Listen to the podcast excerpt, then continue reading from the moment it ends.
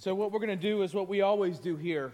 We're going to be hungry for the Word of God and we're going to be easily blessed, right? So that uh, going into even 2019, uh, you don't have any worries about having God centered biblical preaching, but also God centered, biblically hungry people here to receive God's Word and respond. So, let's, let's pray right now that, that the Holy Spirit would give us that hunger and that we would abandon all fear, all doubt, all unbelief, and meet God right here in His Word. Let's pray. Father in heaven, we give you ourselves, our, our lives this morning, and we invite uh, you to speak to us through your Scripture.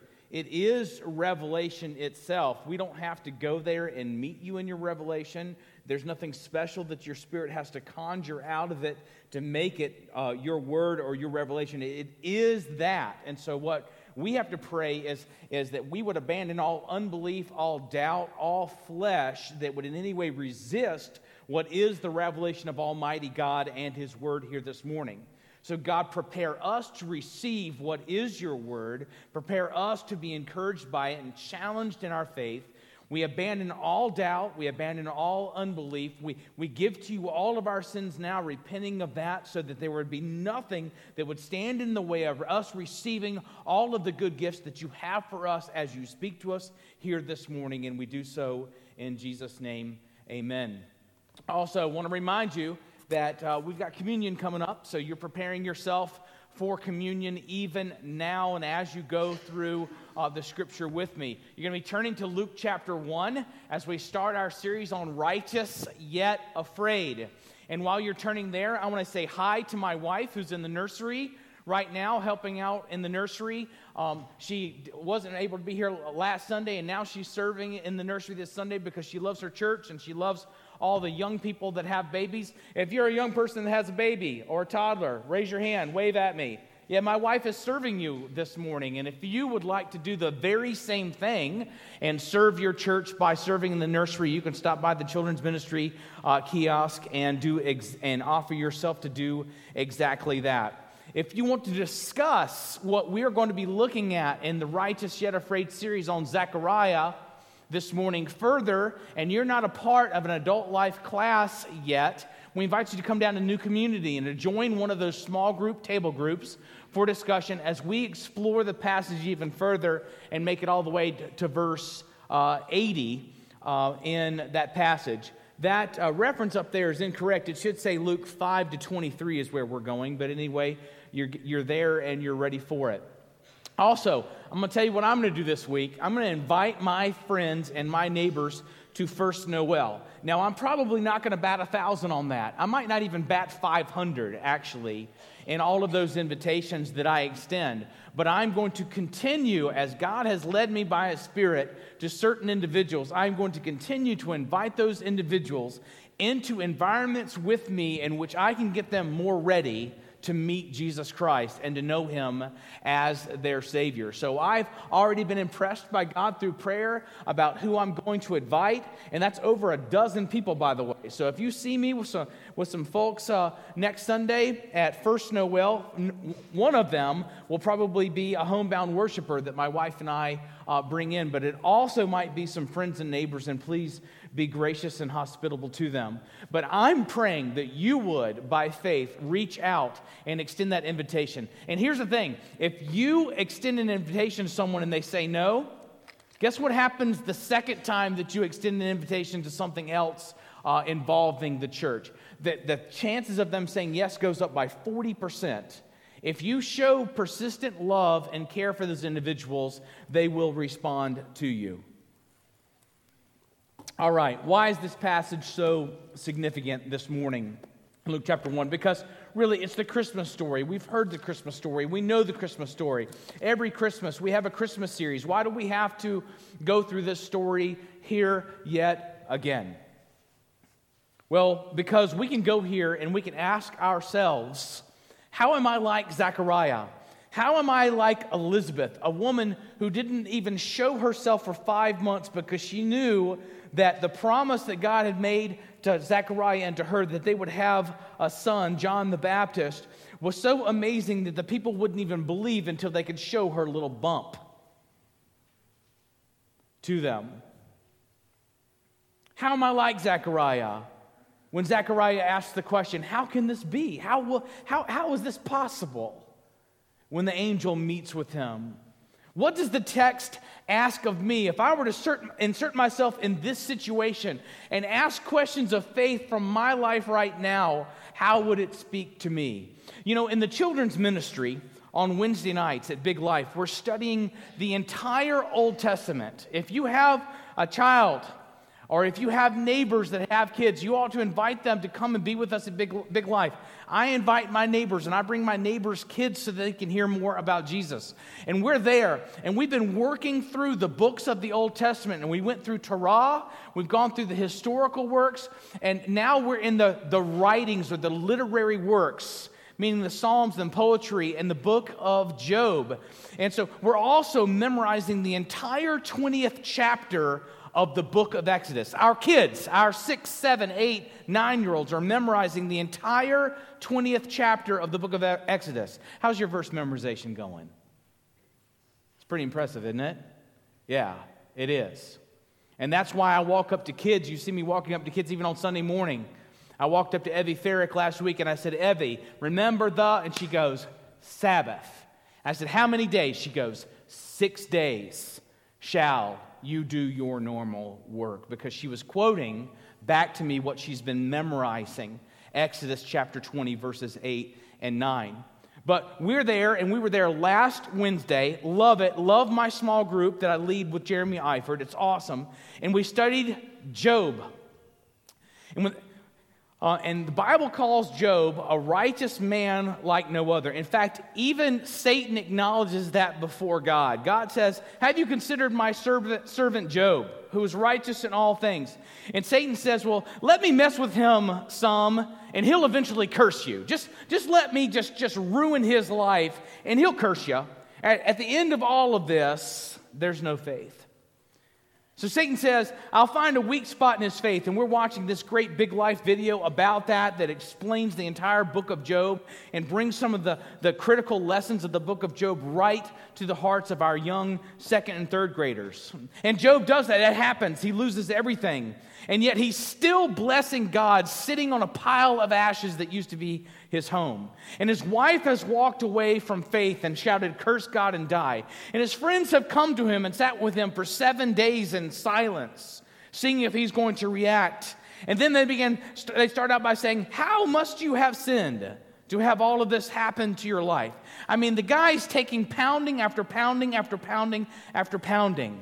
And we're in our small group and we're talking about this with our second and third grade boys.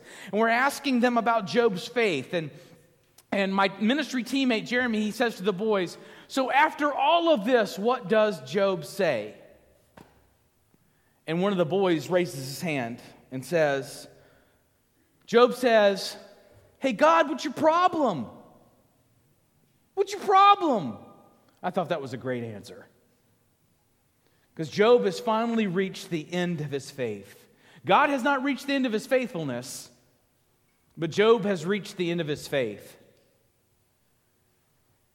And he says, What Satan said that Job would do, Job did. He said, Curse God and die. And I said, Yeah, yeah, he did. Yeah, he did. I said, But then what did God say? And another one of the boys raised his hands, and the other boy said, God said, Hey, Job, you just don't get it, do you? I do all of this stuff and you can't even see it. I went, That's true, that's right. And Job will finally, after this dialogue that he finally has, this personal dialogue that he has with the God of heaven, not with his wife, not with his friends, not with anyone else, he has this dialogue with God in heaven. And God reveals to him the majesty of all of his work in creation. Job then says, Therefore I have uttered what I do not understand, things too wonderful for me, which I did not know. Hear and I will speak. I will question you, and you make it known to me. I had heard of you by the hearing of the ear, but now my eye sees. Therefore I despise myself and repent in dust and ashes. The result of all of that was that Job came to the end of his faith and met a God who was faithful, and his faith grew even more. But he repented of his unbelief. And the amazing thing that's going to happen here this morning, as we even transition to communion, is we're going to be confronted in our unbelief, the place where we reach the point of saying, How can this be? How could this possibly happen? And it's going to happen through an individual that is called righteous.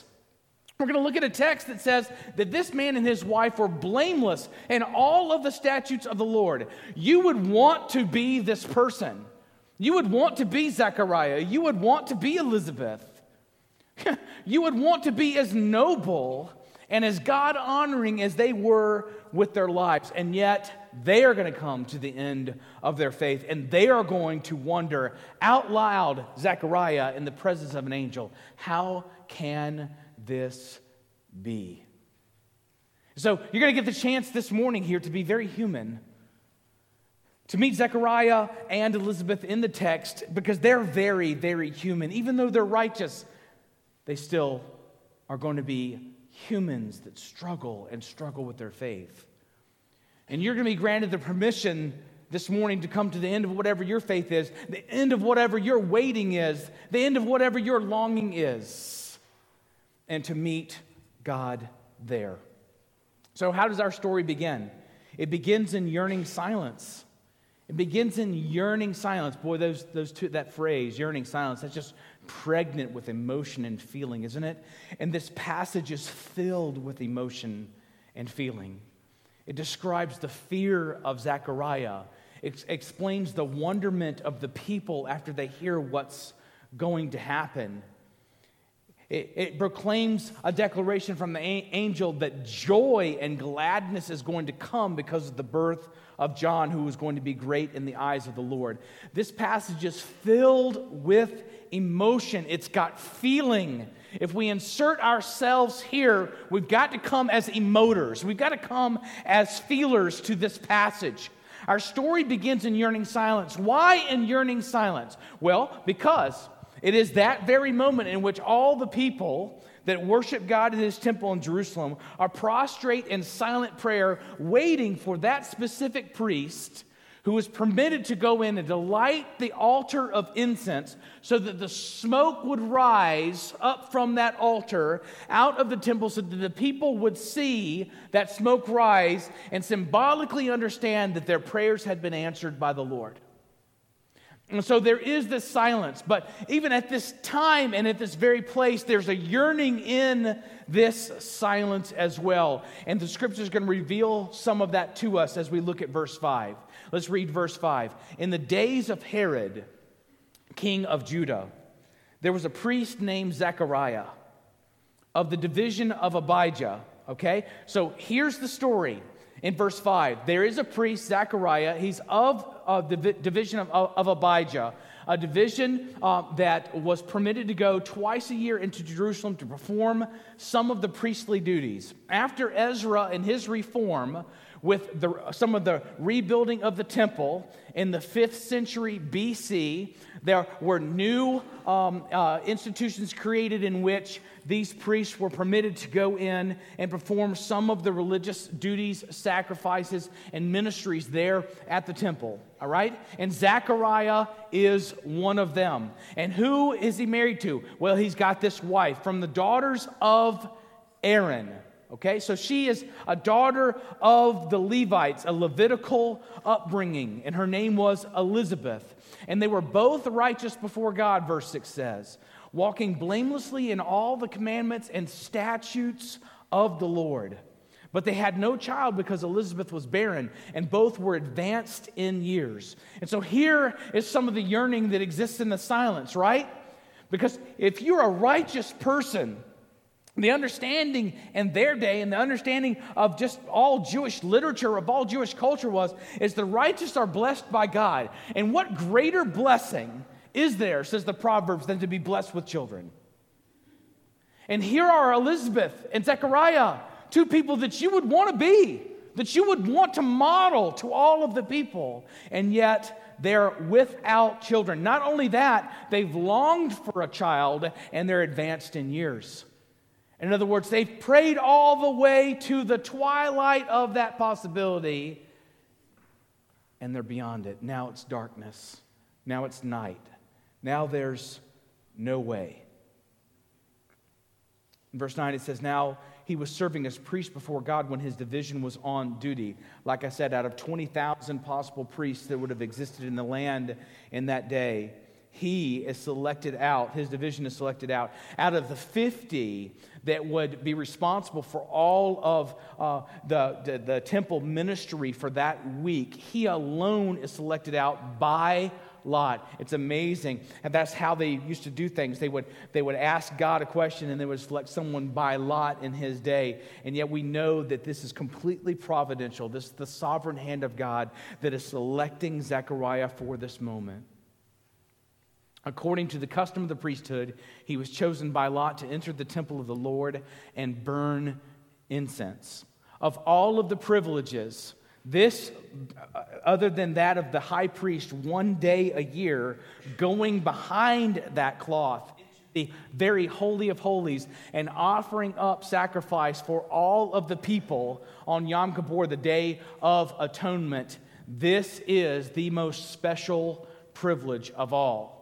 You would be there at the altar, feet away from the Holy of Holies standing before an altar that represents both the angelic presence of all of heaven and the personal presence of God Almighty, performing this ministry. This was such a privilege that you're only permitted once in a lifetime to do it. It's a once in a lifetime opportunity.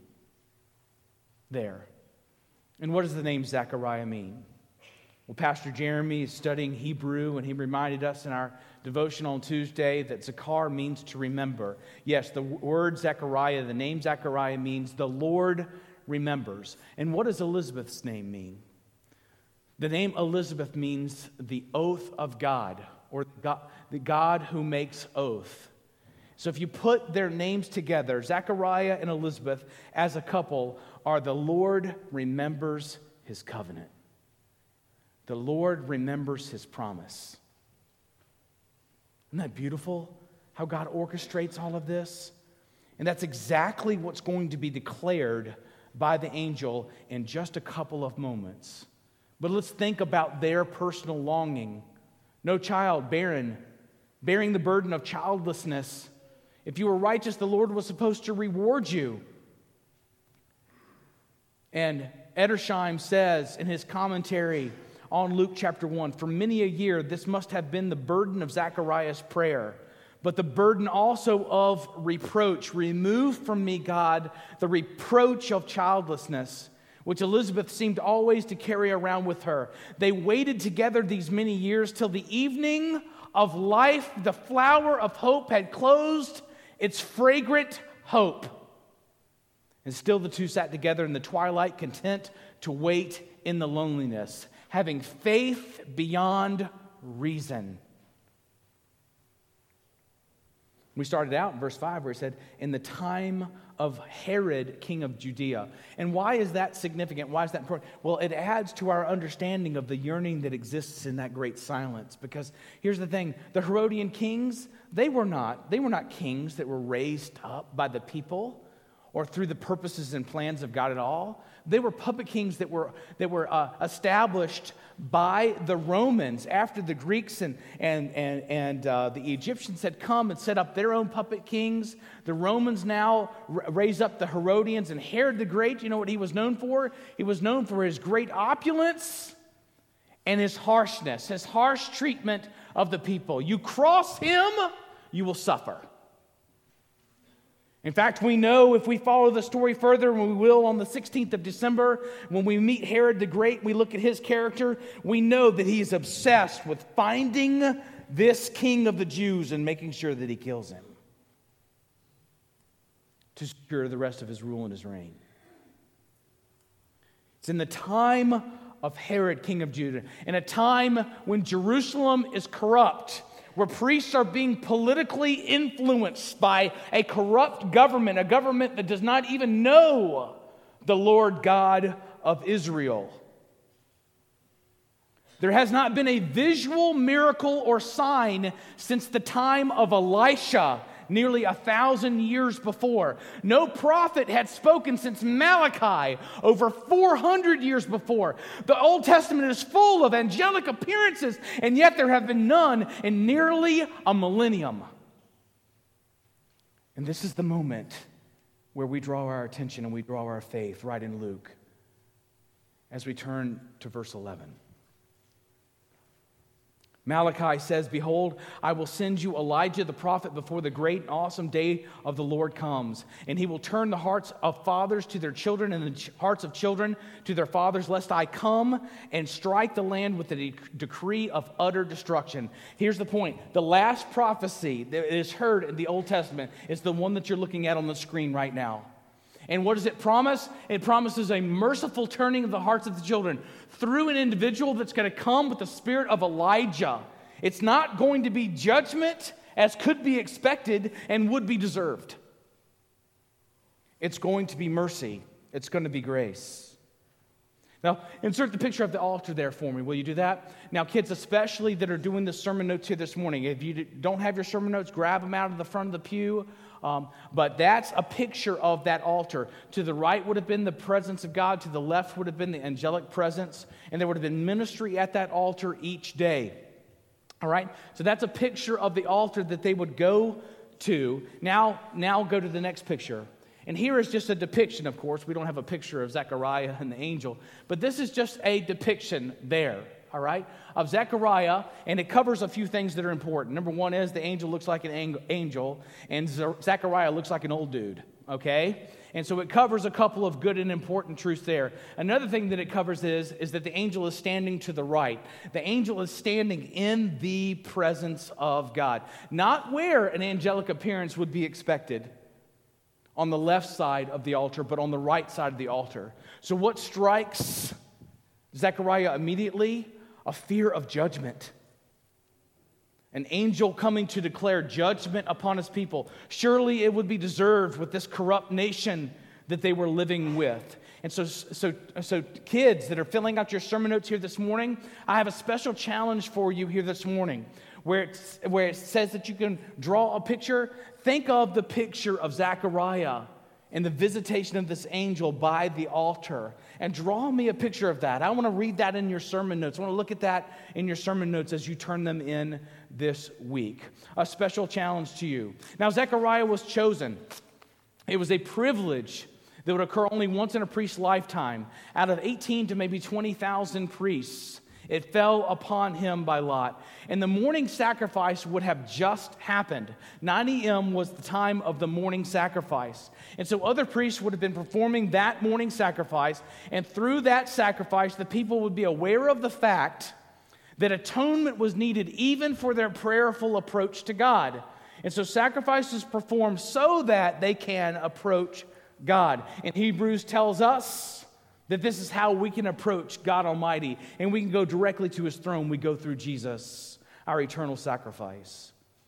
50 priests would be handling all of the responsibilities of the temple, but these would all stop at the moment of awaiting the lighting of the altar of incense. The other 49 priests would stop their duties and their responsibilities, and with the people, the remaining priests would prostrate themselves in silence before God outside of the temple. They would prostrate and wait. In a posture of complete obedience and reverence to God, they would wait. What would they wait? They would wait for that priest who had that privilege of burning that incense on that altar to come out and to declare a benediction upon the people. In fact, if you look at the Talmud and some other instructions in Jewish writings, there is definitely the urging to the priest to get that business of lighting the altar of incense done quickly so the people don't wait very long and wonder what's going on.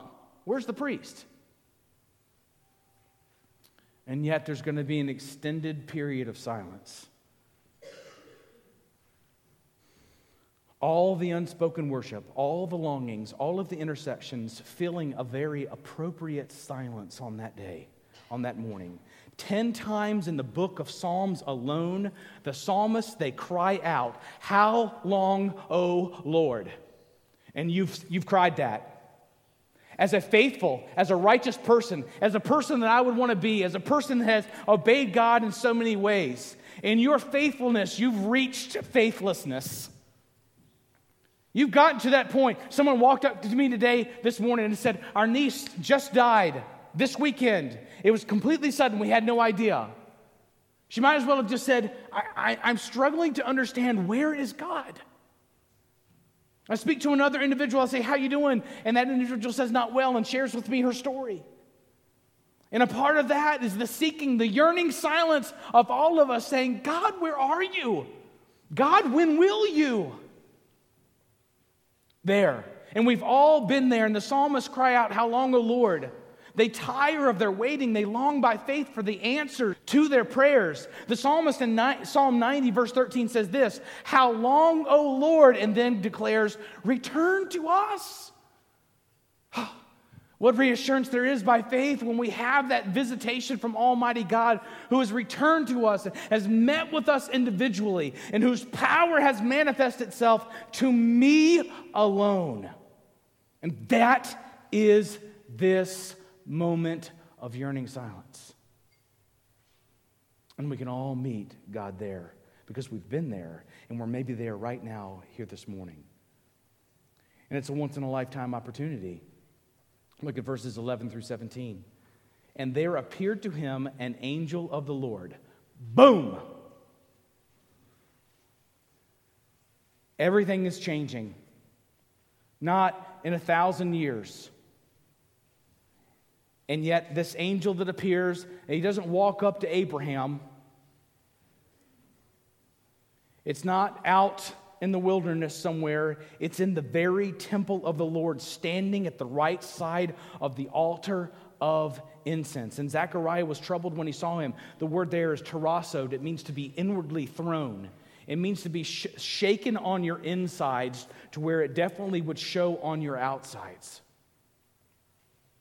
Scripture and Jewish history had never recorded a personal encounter with an angel in that holy place. What is more is that this angel is not standing at the appointed left side of the altar, but on the right. He's standing in the place of God. And Zechariah would have known the corruption of Israel. Zechariah would have known what was going on with the priesthood. He would have known about those false puppet kings. He would have known that this was not a nation dedicated to God the way God had intended. He would have known that judgment would be deserved. And he's terrassoed, he's thrown. He's, uh, he's thrown by God and by the presence of this angel. And you and I, you and I, we both know that we are undeserving of God's mercy. We all know that there's a fearful day of judgment that would cause trembling for any who do not know Jesus Christ as their Lord and Savior. And it's coming. Jesus is going to return and he's going to judge everybody.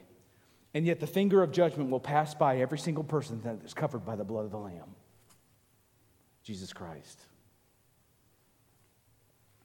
Zechariah's thrown. But the angel said to him, Do not be afraid, Zechariah, for your prayer has been heard. The first thing that the angel says, this is so incredible. There are two personal statements made by God through the angel to Zechariah. One of the things that we all struggle to grasp by faith is how could this God of the universe how could he right now be thinking of me?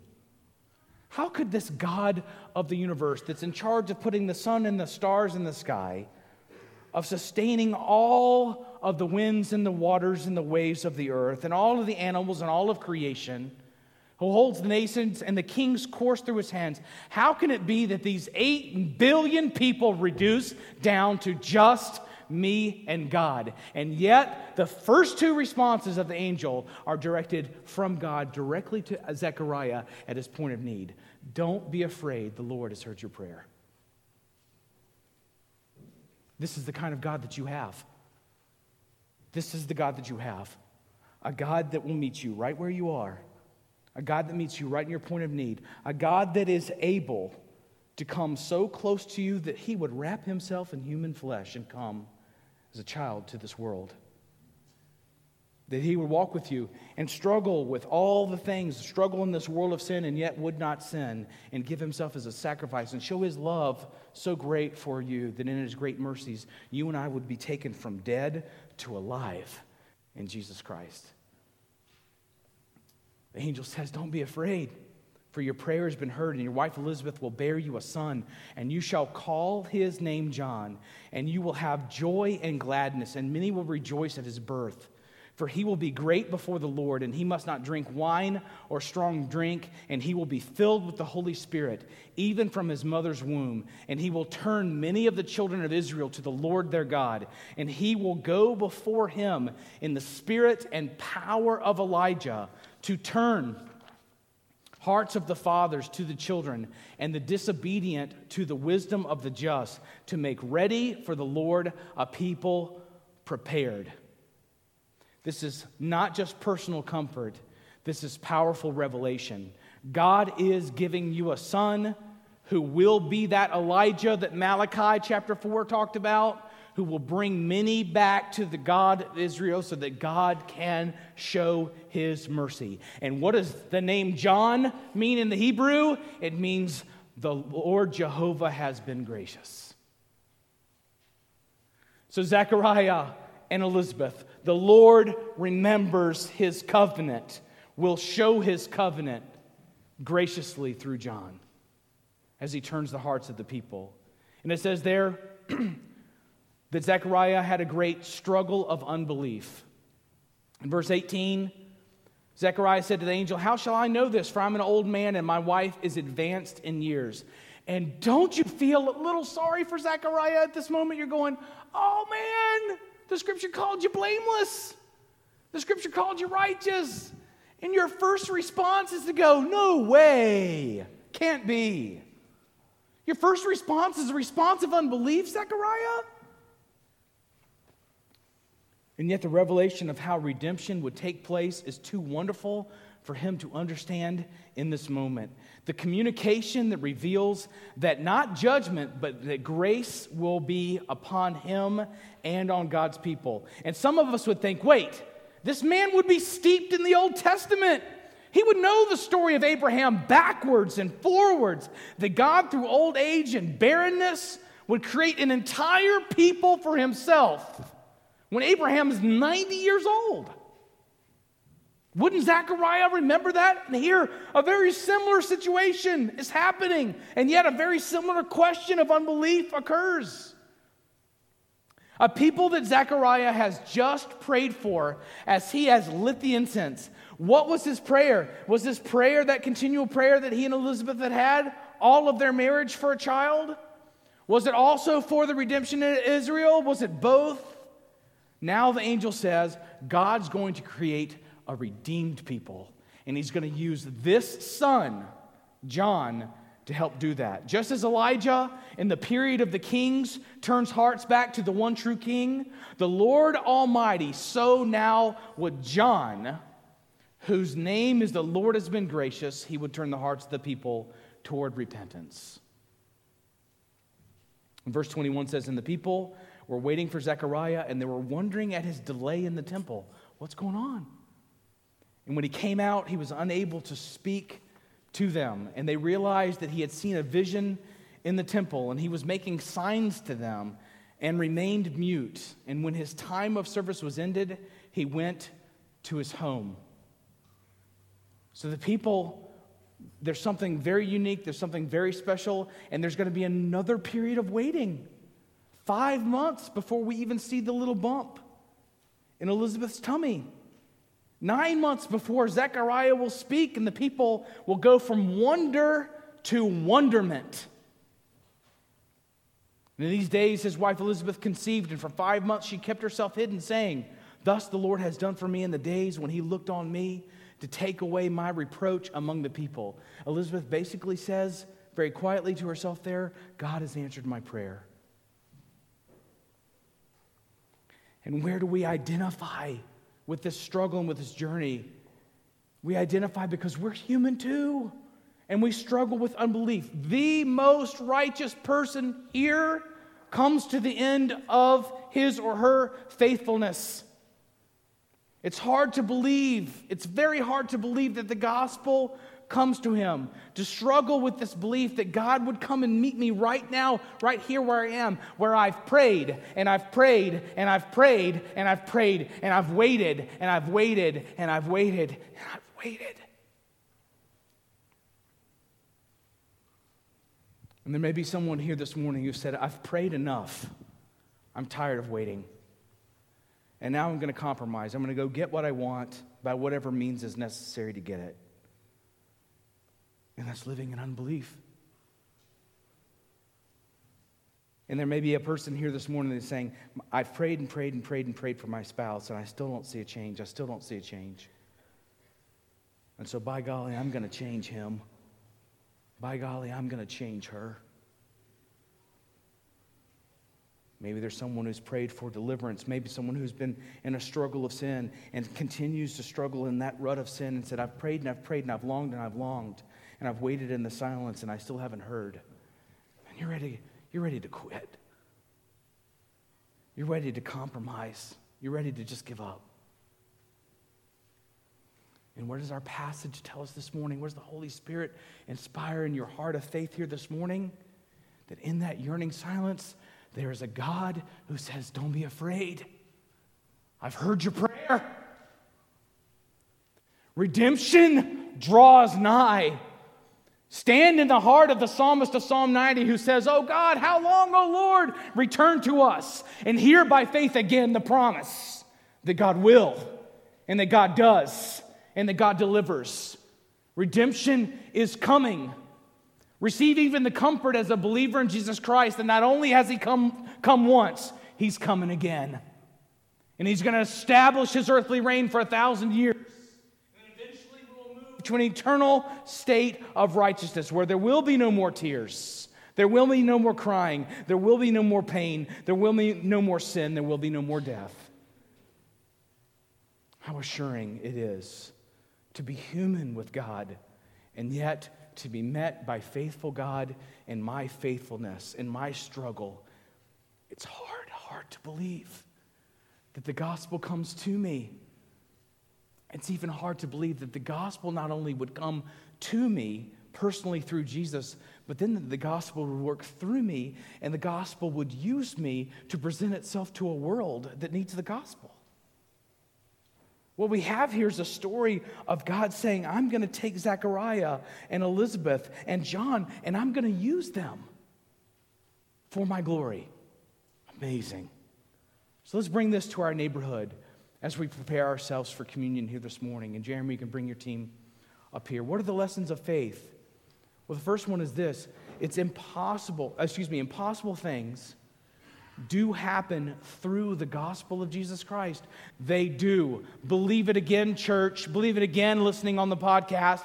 Things that are even, that even the righteous struggle with to understand person who has sat here this morning and said, Yeah, that's right, God. I have been praying, I have been waiting. And you've got the heart of that second grader from Wednesday night who said, Hey, God, what's your problem?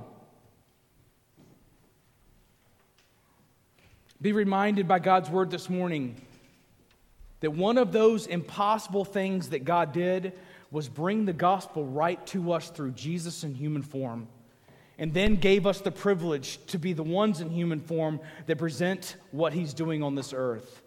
And your waiting may have led you to a tired flesh to believe in less than the impossible. And God's calling you here this morning to believe again in the impossible, to say, This change I have prayed for, it's going to happen. It will happen in God's time and in God's way. It is settled. I won't have to compromise. I won't have to sin in my unbelief to get what I want. I'm going to trust the Lord. Two weeks ago, dozens of you raised your hands to me and said, I need the Lord, I need the Lord, I need the Lord, I need the Lord, as we were concluding in worship. This morning, would you lift your heart to God and say, God, I give you my faith. I give you my faith again, and I trust you, Lord, for the impossible because God calls you by faith back to the gospel of the impossible. That's why there's going to be so much gladness and rejoicing, the angel says. It's because unbelievable God is going to be unbelievable, and yet we're going to believe it. Second, our faith is always a reason to hope and rejoice. You have been met personally, you have been met powerfully. You have the evidence in you. Your faith is, is always a reason to hope and rejoice. Zechariah had an opportunity of a lifetime. Do you realize what we have, church?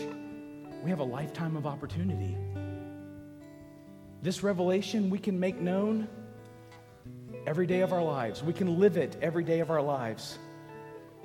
We don't need special circumstances. We are the special circumstance. We literally have Jesus living in us through the Holy Spirit. And finally, this living righteously while waiting. You're waiting. You're waiting. And I'm praying with you while you're waiting. And I'm waiting. And I'm waiting. And there's just kind of a yearning silence, right? You wish you didn't have to wait as long as you're waiting. You wish you wouldn't have to wait more. But stay righteous. Keep waiting. Keep praying. It's all going to be accomplished by the Lord. His redemption is coming. It's coming to us, His people. Let me pray.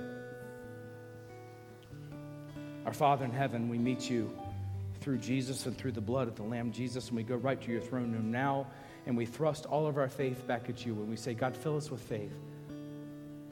And even as we look at this sacrifice here of the body and the blood of Jesus, we know that the Lord God has remembered his covenant because he gave us Jesus. You gave us your Son, Lord God. Even your own Son, you are not sparing so that we might become the righteousness of God, so that we could have this great relationship and we could interact with you even right here and right now. And so, Father, we meet with you spiritually. All of the faithers, all of the waiters, all of those who are righteous and yet still afraid. God, we meet with you here and now. And we ask, Holy Spirit, that, that you would have real dialogue with us. That there would be a holy exchange that goes on. And there would be a new declaration in our hearts. We give you our unbelief. We give you our faithlessness.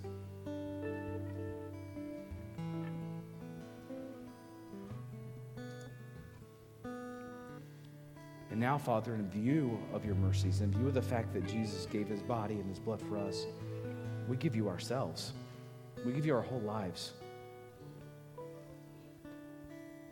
We lay ourselves down at the altar of sacrifice here this morning because your Son did that very thing for us. He became a pleasing fragrance in your nostrils. He became the one sacrifice for sin for us. And we embrace it by faith.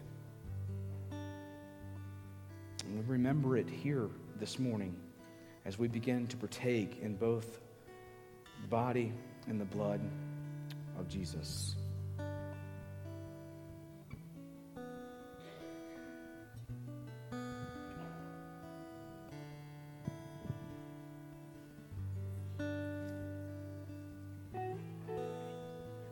If you are not a follower of Jesus Christ, listening on the podcast or sitting here this morning, if you're not a follower of Jesus Christ, the communion here really can't be for you because the only way that it has any impact or any significance whatsoever is that it would cause you to remember the great thing that the Lord has done for you by giving you his son. So, what is a prerequisite to receiving the communion correctly is believing on Jesus Christ as your Savior. So, if you do not believe on Jesus as your Savior, if you have not trusted that God so loves you personally, and it's so revealed to you powerfully that Jesus was willing to take your sin upon himself on that cross and to take it away from you so that you live with God forever. Do that right now. Believe by faith. Believe by faith so that you can receive with real, genuine worship. And if you do place that trust in Jesus, I want to talk with you. Or if you are again here just this morning rededicating yourself to Christ, I want to have that conversation with you as well. I want to pray with you. Parents, work with your children to help them understand the meaning of communion. A child has, has professed faith in Jesus Christ. That child ought to be uh, helped through this remembrance so they can continue to exercise their faith in God's good gifts to them. So, on the night that Jesus was betrayed, uh, he took the bread and he broke it and he passed it all around. And he said, This is my body, which is broken for you. What Jesus was saying is, I want you to internalize something um, that's very experiential so that you will constantly be able to remember me. Um, there's no further inside than inside. Inside is inside. And that's what Jesus was doing when he created this table of remembrance for us. This really isn't the body of Christ, it's just a metaphor, it's a symbol of the body of Christ. But we're going to take it together, church. Amen? Because we're collectively, as one body, going to remember the body and blood of Jesus. So please wait till all have received, and we'll continue to give God our worship.